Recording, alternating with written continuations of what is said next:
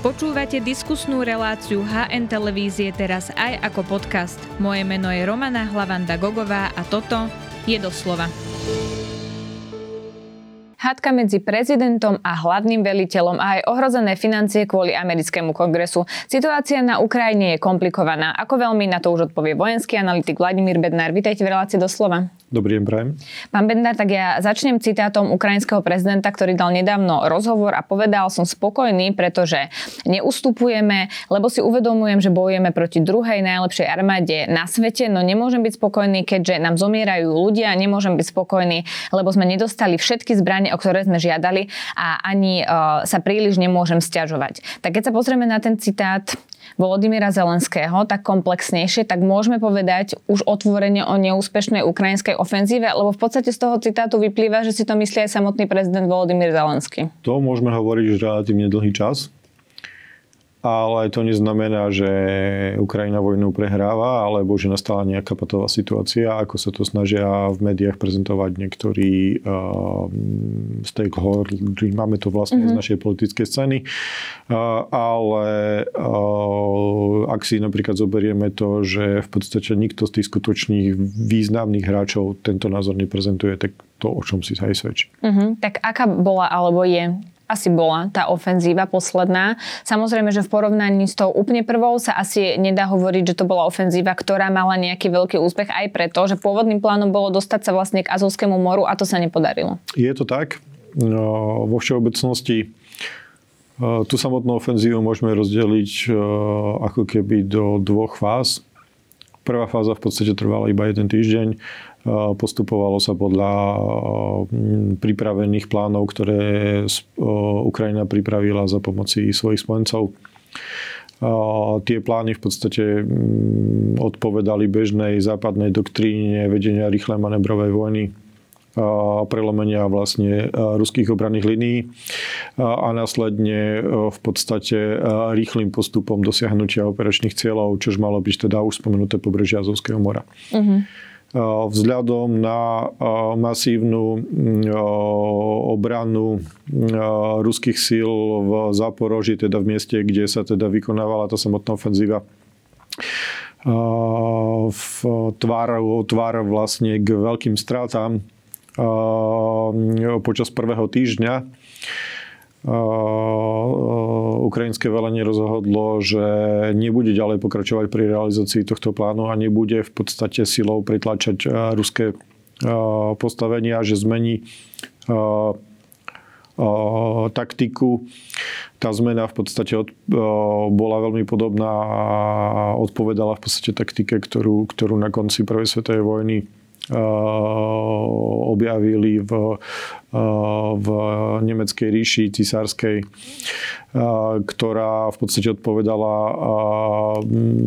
snahe prelomiť obranné postavenia, systémy obranných postavení prostredníctvom malých, dobre motivovaných peších jednotiek. Uh-huh.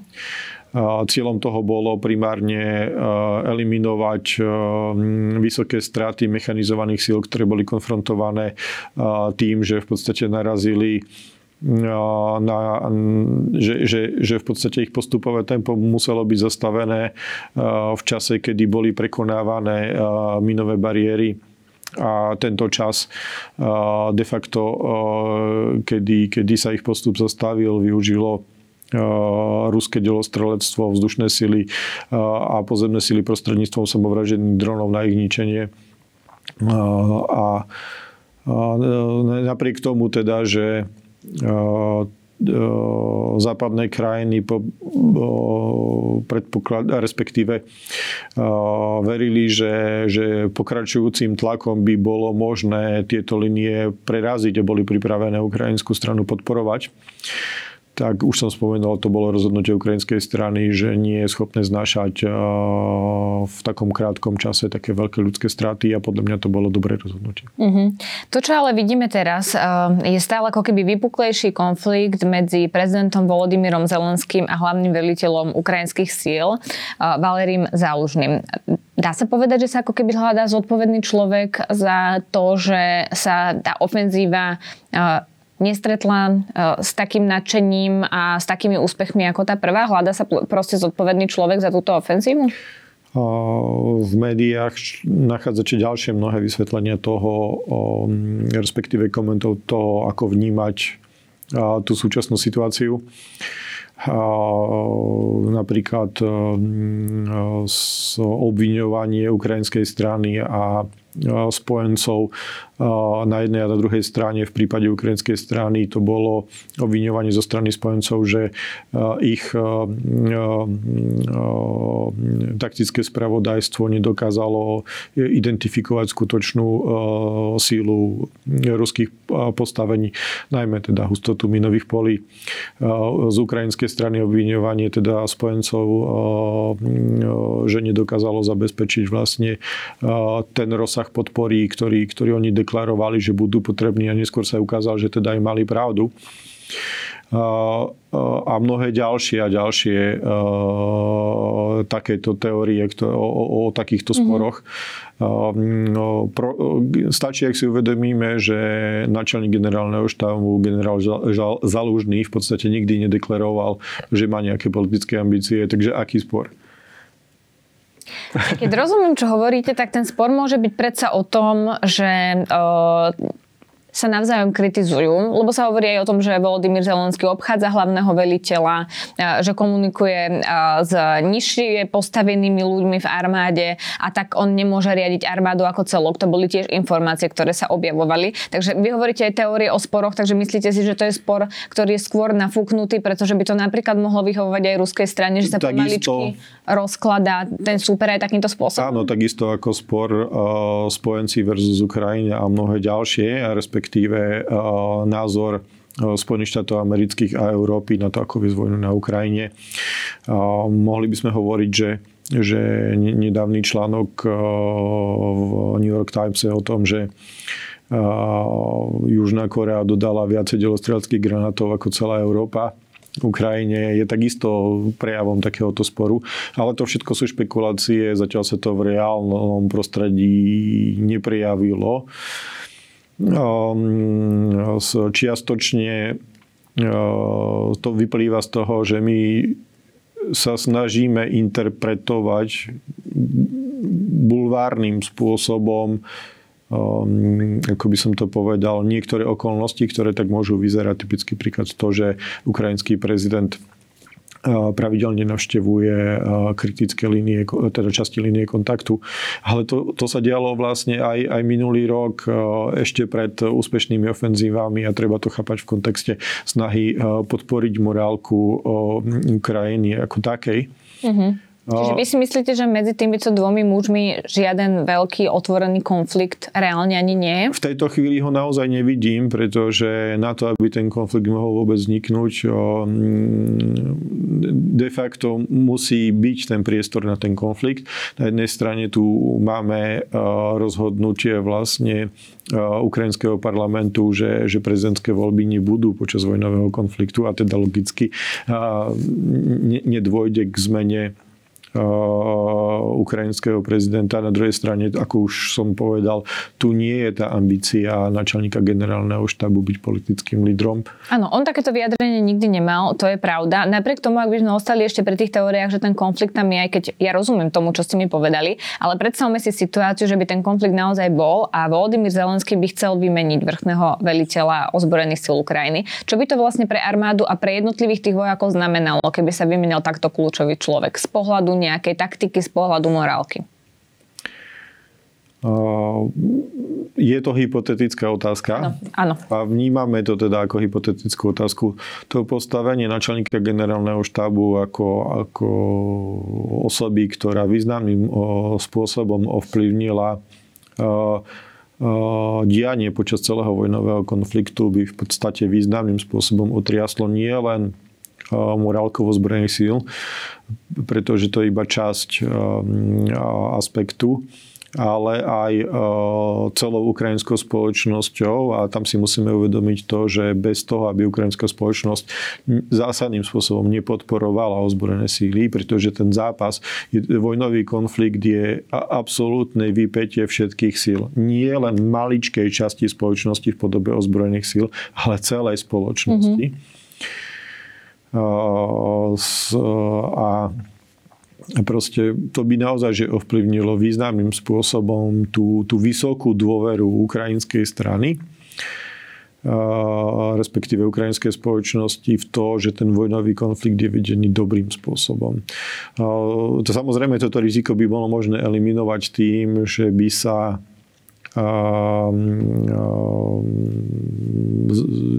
generál Zalužný zamenil za, za nejakého vhodného kandidáta, ktorý by mal podobnú podporu. A je tam takýto človek? V tejto chvíli nie som úplne presvedčený, ale napríklad veliteľ pozemných síl svojou činnosťou napríklad počas obrany v Bachmute, respektíve v ďalších oblastiach, takisto veľmi aktívne ovplyvnil dianie počas vojnového konfliktu na, na Ukrajine. To znamená, že kvalitatívne, a teraz myslím tú odbornú stránku veci, mm-hmm. tie predpoklady splňa, ale tá popularita medzi na, v ukrajinskej spoločnosti e, je teda výrazne nižšia. A myslím si, že toto je ten rozhodujúci aspekt a myslím si, že toto by si uvažovali aj napríklad v prípade toho, že ten konflikt by bol reálny, tak by to určite zvažovalo aj napríklad ľudia okolo prezidenta Zelenského, pretože... Či má zmysel vymeniť človeka, k tomu, ktorému ľudia dôverujú. Áno, presne tak. Uh-huh. A, a takýmto spôsobom de facto ohroziť existenciu samotnej Ukrajiny a samého seba. Rozumiem, čo hovoríte. Ono, Ukrajina stojí pred ďalšími problémami, ktorými bude musieť čeliť v roku 2024, aspoň zatiaľ to tak vyzerá, pretože tými ďalšími prvkami je aj situácia v Európskej únii, ale aj v USA a v kongrese. Tak keď si to rozoberieme a pôjdeme Poďme najprv napríklad k tej Európskej únii, kde Viktor Orbán, maďarský premiér, môže blokovať 50 eh, miliard eh, eur pre, eh, pre Ukrajinu. Ono 17 miliard sú granty a 33 miliard sú teda pôžičky. Vyzerá to, že by to mohol blokovať. Toto by bol veľmi zásadný problém pre Ukrajinu, keby nedostali takýto balík pomoci od Európskej únie? Osobne si myslím, že by to bol zásadný problém, pretože ak si uvedomíme, že vojenská, ekonomická, humanitárna pomoc Ukrajine v podstate do za necelé dva roky v podstate už dosahuje nejakých 230 miliard amerických dolárov, povedzme, mm-hmm. že približne 200 miliard eur a že Európska únia, tie časti, ktoré financuje priamo Európska únia, v podstate sa na tej pomoci podielajú najväčším dielom. Spojené štáty americké. Čiže nie je to malý balík peniazí? Nie je to naozaj malý malý peniazí. V podstate je to niečo, čo by zabezpečilo ďalšie fungovanie Ukrajiny vo vojnovom konflikte proste povedzme, že ďalších 6 mesiacov. Uh-huh a celej ukrajinskej spoločnosti. Takže naozaj, že to nie je malý balík peňazí, tak bol by to vážny problém, ale zároveň ja by som to dal do nejakej takej súvislosti, e, že vieme, že podobné jednanie v podstate teraz prebieha medzi Ukrajinou a NATO. Opäť Maďarsko sa snažilo blokovať, oblokovať vlastne prístupové jednania Ukrajiny z NATO a neúspelo. V podstate na to našlo spôsob, ako obísť maďarské veto a v podstate si viem predstaviť niekoľko metód, ako by Európska únia dokázala obísť maďarské vetovanie. Uh-huh. Zmenila by sa forma pomoci a tak ďalej. To všetko ale znamená v podstate ďalšie zdržanie, ďalšie problémy. A zároveň už sme tu viackrát spomínali v súvislosti s Maďarskom to, že Viktor Orbán je tak trošku turecký trhovník, že on s takýmito vyhláseniami vždy bolo niečo, čo sa snažil získať pre seba konkrétne. A teraz je to čo? Ťažko povedať. Predpokladám, že sú to ekonomické výhody, možno odblokovanie štrukturálnych fondov, ktoré má Maďarsko zablokované, alebo niečo iné. Osobne si ale nemyslím, že Európska únia bude Maďarsku ustupovať. Ten dôvod je v celku jasný v Európskej únii veľmi silne ohlási, ktoré, ktoré hovoria o tom, že skôr by malo byť v Európskej únii, mala byť v Európskej únii Ukrajina ako Maďarsko, pretože Maďarsko nezdieľa tie isté hodnoty ako zbytok Európy. A zároveň si musíme uvedomiť, že význam Maďarska v rámci Európskej únie je v podstate naozaj že minimálny. Ak napríklad k týmto hlasom by sme pridali aj potenciálne napríklad hlas Slovenska, tak sa stále bavíme o približne 3% populácie Európskej únie a ešte menej percentuálny podiel by to bolo na hrodomovnom domácom produkte, takže vidíte, že to je v podstate nevýznamná zložka. Nadviežem na to, čo hovoríte, pretože to vyzerá tak, že Viktor Orbán chce zabrzdiť prístupové rokovania alebo teda rozhovory Ukrajiny k Európskej únii. On hovorí, že by to vôbec nemala byť téma na najbližšom samite, to sú teda vyjadrenia ano. Viktora Orbána. A vy hovoríte, že, že silne hlasy v Európskej únii skôr o tom, že Maďarsko nezdiela podobné hodnoty. Áno, ja by som citoval toto snaha nejak akože upevniť maďarskú pozíciu v rámci Európskej únie, že my sme stále tu a máme teda svoj hlas, alebo prečo by Viktor Orbán chcel zameziť prístupové rozhovory, lebo ono treba povedať, že to nie je, že sa začnú rozhovory a do pol roka sa vie Ukrajina stať členskou krajinou Európskej únie. To by boli naozaj rozhovory, ktoré by začali a trvali by dlhé roky. Áno, je to pravda. Na druhej strane je to už dlhší čas hovoríme, že takéto vyhlásenie Viktora Orbána primárne treba chápať v v kontexte nejakej vnútornej politiky Maďarska. Mm-hmm. On doteraz vždy pri takýchto vyhláseniach ustúpil a bolo to len otázkou času a preto som osobne presvedčený aj o tom, že, že vlastne tento scenár je v podstate nič iné, iba to, čo sme tu videli v prípade Viktora Orbána v mnohých prípadoch predchádzajúcich. To znamená, že on naozaj sa e, takýmto spôsobom primárne sa snaží komunikovať dovnútra maďarskej e, spoločnosti, kde sa snaží získať vnútropolitické body. Mm-hmm. Čiže to nie je vyhlásenie, ktoré by malo zaujímať Európsku úniu a nás, ale je to vyhlásenie pre jeho voličov. No, nás by to malo zaujímať, pretože pretože my tu máme dlhodobo tento problém. Máme dlhodobo problém v podobe Viktora Orbána, ktorý je de facto bezpečnostnou hrozbou aj zdržanie podpory na, pre Ukrajinu je bezpečnostnou hrozbou a dokonca aj pre, Sloven- nie, dokonca pre Slovenskú republiku. Som presvedčený o tom, že, e, že prípadný neúspech Ukrajiny by bol najväčším bezpečnostným ohrozením Slovenskej republiky zo všetkých krajín, e, teda vlastne NATO a Európskej únie by Slovensko a Maďarsko podľa mňa bolo najviac ohrozené. Prečo Slovensko a Maďarsko? Vo všeobecnosti dlhodobo sa hovorí o tom, že najviac ohrozené by v takom prípade boli krajiny po Baltia. Ale ja o tom vôbec nie som presvedčený, ak analizujeme vojenské aktivity Ruska v minulosti, napríklad vojnu v Gruzínsku, anexiu Krímu alebo útok na Ukrajinu, tak e, vždy tu máme nejaký model, kde sa Rusko snažilo využiť nejakú vnútropolitickú slabosť, nejakú vnútropolitickú skupinu, ktorá inklinovala k Rusku. Kde je tá inklinácia k Rusku najväčšia? V Maďarsku a na Slovensku. Áno, rozumiem, čo hovoríte, ale na druhej strane my sme členmi NATO. Nemení to situáciu? To aj po Malte. To je pravda. Vôbec to nemení situáciu. Rozumiem, čo chcete povedať a nadviažem na to, čo hovoríte, pretože som mala pripravenú otázku aj takú, že teda na Slovensku sa zmenila vláda a vieme, aké sú názory koaličných strán, nazvem to takto, voči Ukrajine a voči Rusku. Napríklad Andrej Danko nedávno teda na telo vyhlásil, že Vladimír Putin podľa neho nie je vojnový zločinec. Tak kroky slovenskej vlády voči Ukrajine vlastne ako hodnotíte? No, začnem tým, že predovšetkým nemyslím si, že Andrej Dajkong je, Danko je kompetentný akýmkoľvek spôsobom posudzovať, kto je vojnový zločinec. A už týmto výrokom to jednoznačne preukázal. A objektívne fakty tento jeho názor popierajú.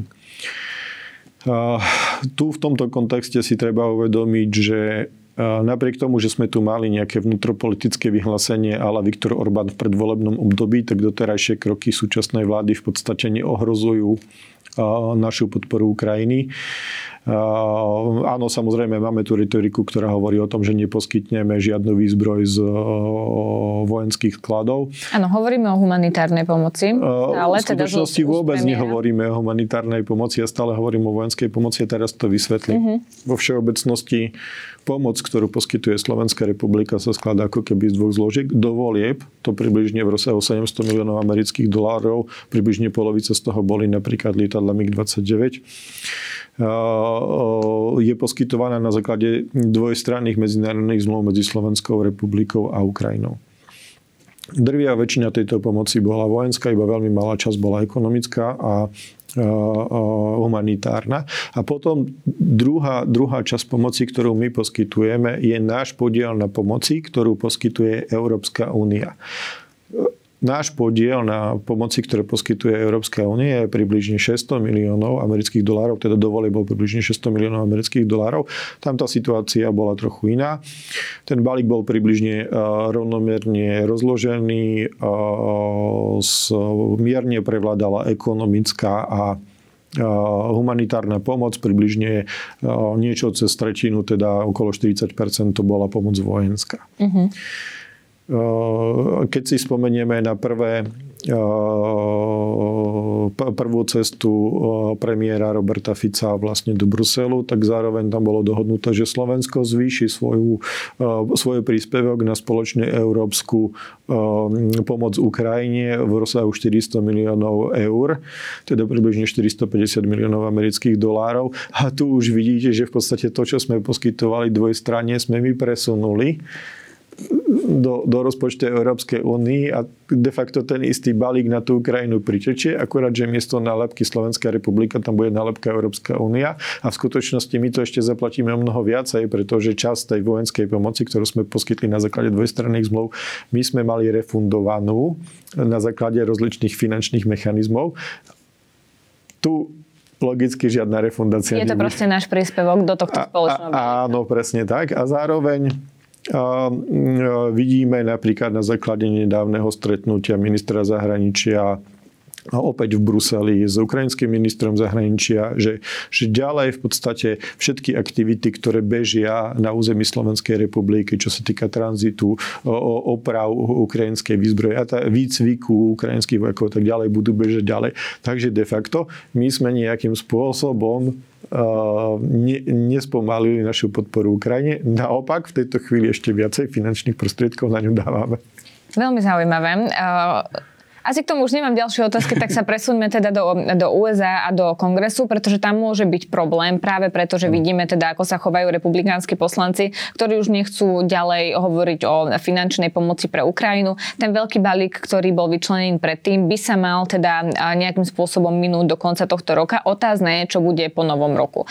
Tak môže Ukrajina reálne prísť o veľké finančné prostriedky práve z USA, že to ten kongres jednoducho neposunie ďalej? Osobne si to nemyslím. Tá situácia je naozaj vážna. Tento problém je dlhodobejší, on už trvá dlhšie ako mesiac.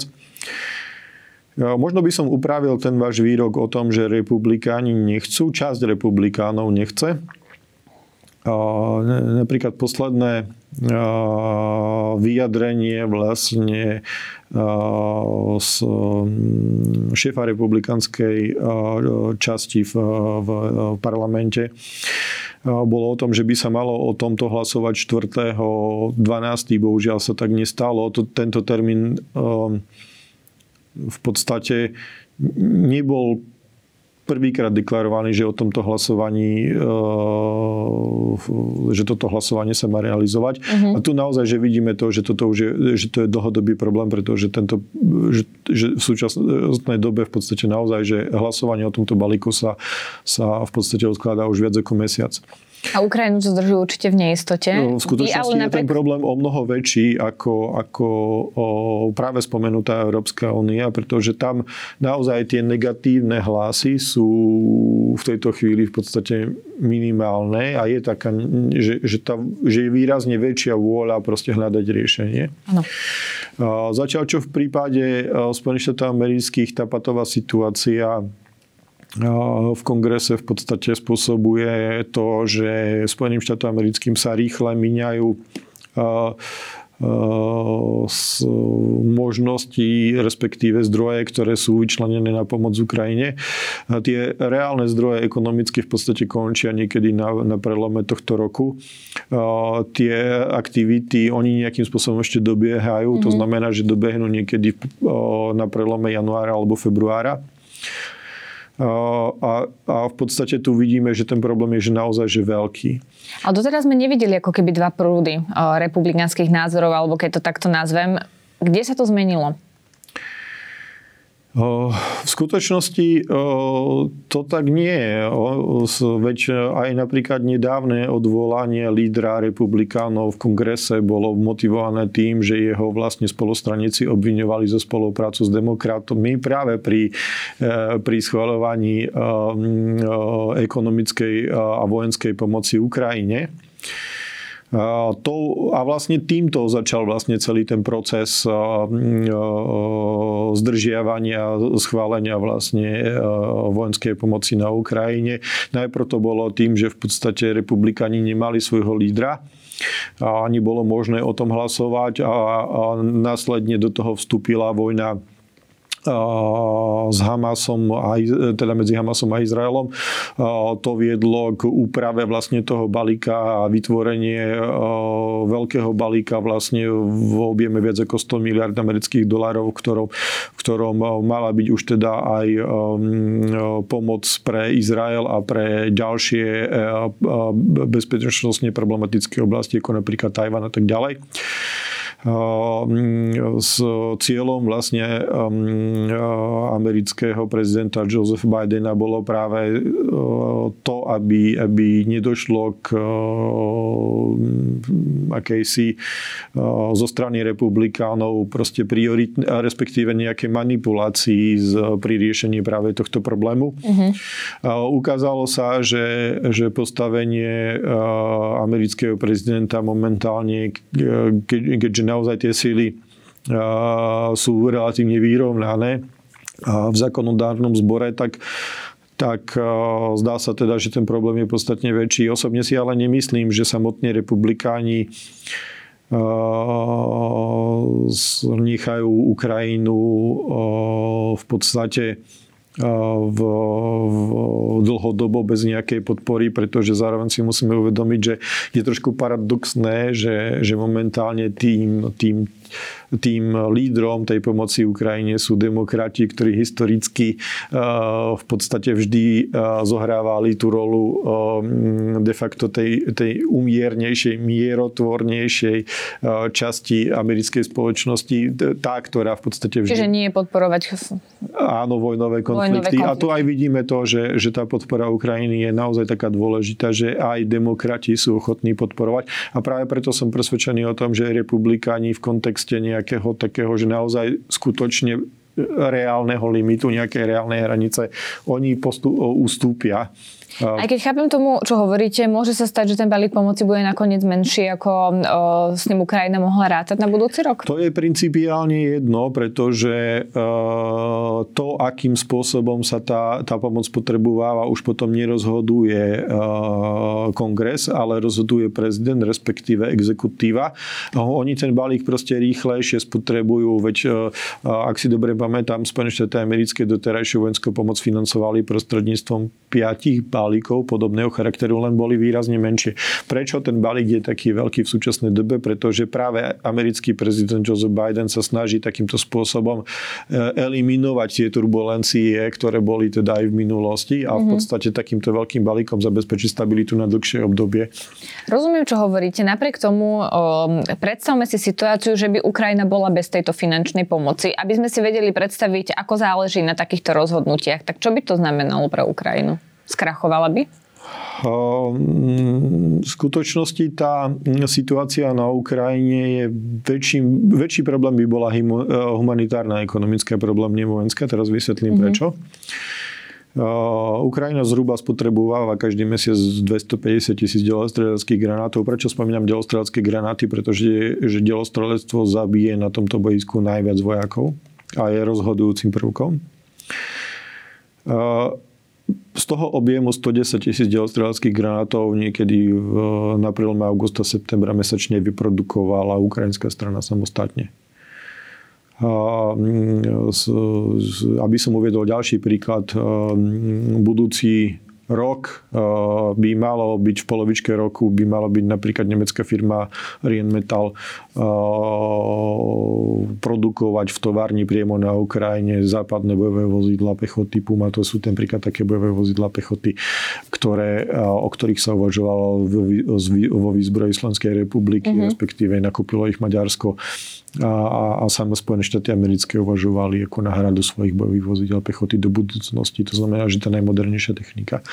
A, a e, možno niekto by povedal, že ale de facto to znamená, že, že tá podpora poklesne na polovicu. E, áno, to je pravda, ale zároveň si musíte uvedomiť to, že my sme tu zažili také obdobie napríklad v čase, kedy kedy uh, prebiehala bitka na Donbase, kedy Rusi veľmi intenzívne tlačili v Severodonecku a Lisičansku, ak si, ak si možno na to mm-hmm. spomeniete.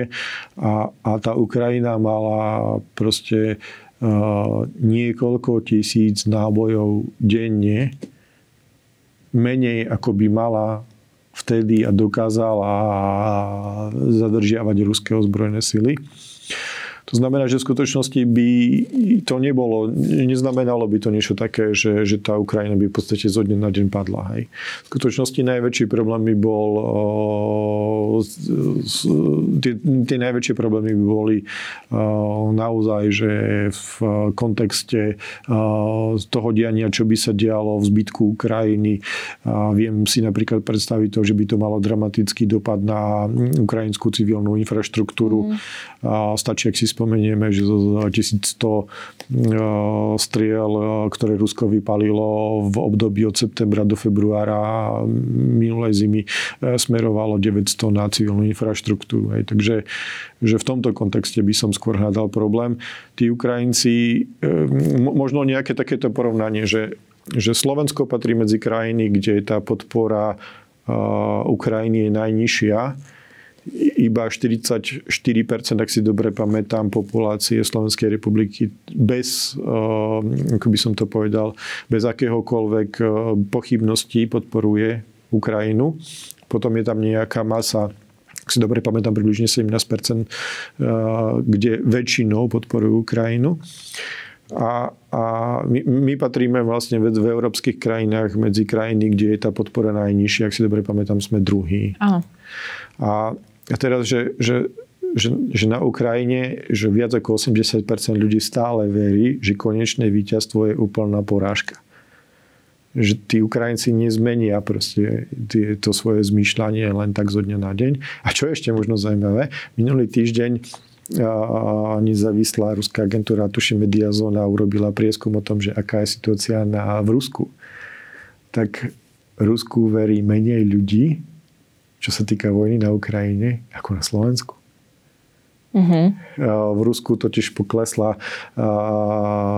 v, približne za posledný necelý pol rok podpora vojny približne na polovicu. Zaujímavé čísla. to je úplne, že že šialené. Mm-hmm.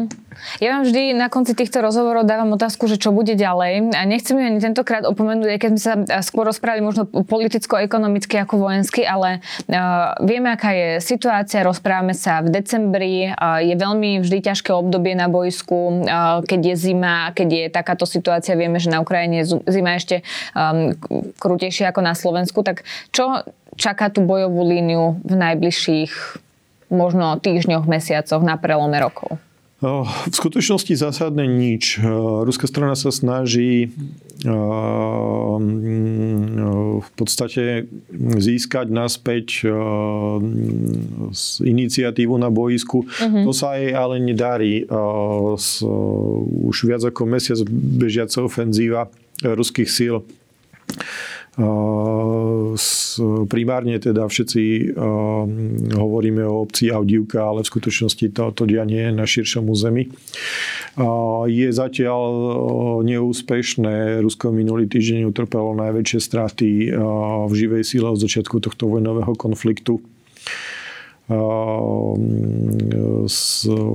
Ak si dobre pamätám, v pondelok vyplávala z ukrajinských prístavov 200 loď z po, pomocou vlastne dočasného obilného koridora a to vlastne dokumentuje to, že zároveň Rusko toto leto stratilo akúkoľvek kontrolu nad Čiernym morom. Uh-huh. To znamená, že v skutočnosti utrpelo veľkú porážku v Čiernom mori, len my si to už neuvedomujeme. Už sme si zvykli na to, že, že tie porážky prichádzajú stále. Uh-huh. Ale, ale z hľadiska histórie je to proste obrovská proste porážka je to v podstate najväčšia porážka od druhej svetovej vojny, aj proste námorná. A, takže, takže v tomto kontexte to treba aj nejakým takýmto spôsobom chápať, ale, ale opakujem, čo sa, čo sa týka diania na samotnej línii kontaktu, tak pravdepodobne nedôjde k tomu, že by iniciatívu napriek súčasnej ruskej ofenzíve prebralo Rusko ako bude prebiehať vojnový konflikt, to je v tejto chvíli veľmi ťažko povedať. V tejto chvíli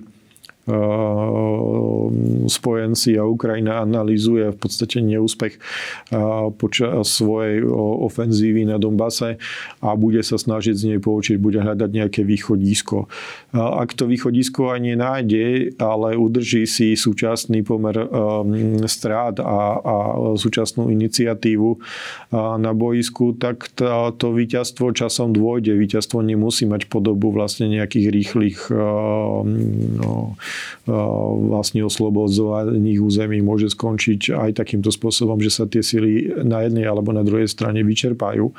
A zatiaľ teda ten, to vyčerpanie skôr hrozí ruskej strane ako ukrajinskej, pretože tá podpora zo západu či už vo väčšom alebo menšom rozsahu príde a že áno, my hovoríme o, o tých problematických veciach, hej, ale v skutočnosti si nikto neuvedomuje, že v tejto chvíli sa napríklad už nebavíme o nejakej krátkodobej podobe uh-huh. podpory.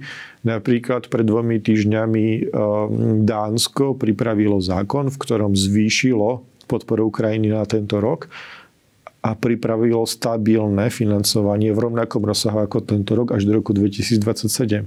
A to je presne to, že tí skutoční lídry, a teraz nehovorím o Viktorovi Orbánovi, ale skutoční lídry Európy a Spojených štátov amerických si uvedomujú, že tento vojnový konflikt bude záležitosť niekoľkých rokov a že proste to sa nerozhodne ani budúci rok pravdepodobne. A že tá podpora musí byť dlhodobá, Presne tak. A väčšina krajín teda tento problém už vyriešila. Bohužiaľ, a nie všetky. Uvidíme, ako to bude pokračovať. Ja ďakujem veľmi pekne, že ste si na nás našli čas. To bol vojenský analytik Vladimír Bednár. Pekný deň želám. Ďakujeme, že nás počúvate aj vo forme podcastu. Ak chcete podporiť našu tvorbu a kvalitnú žurnalistiku, kúpte si digitálne predplatné HN. Choďte na hnonline.sk lomené predplatné. Ďakujem.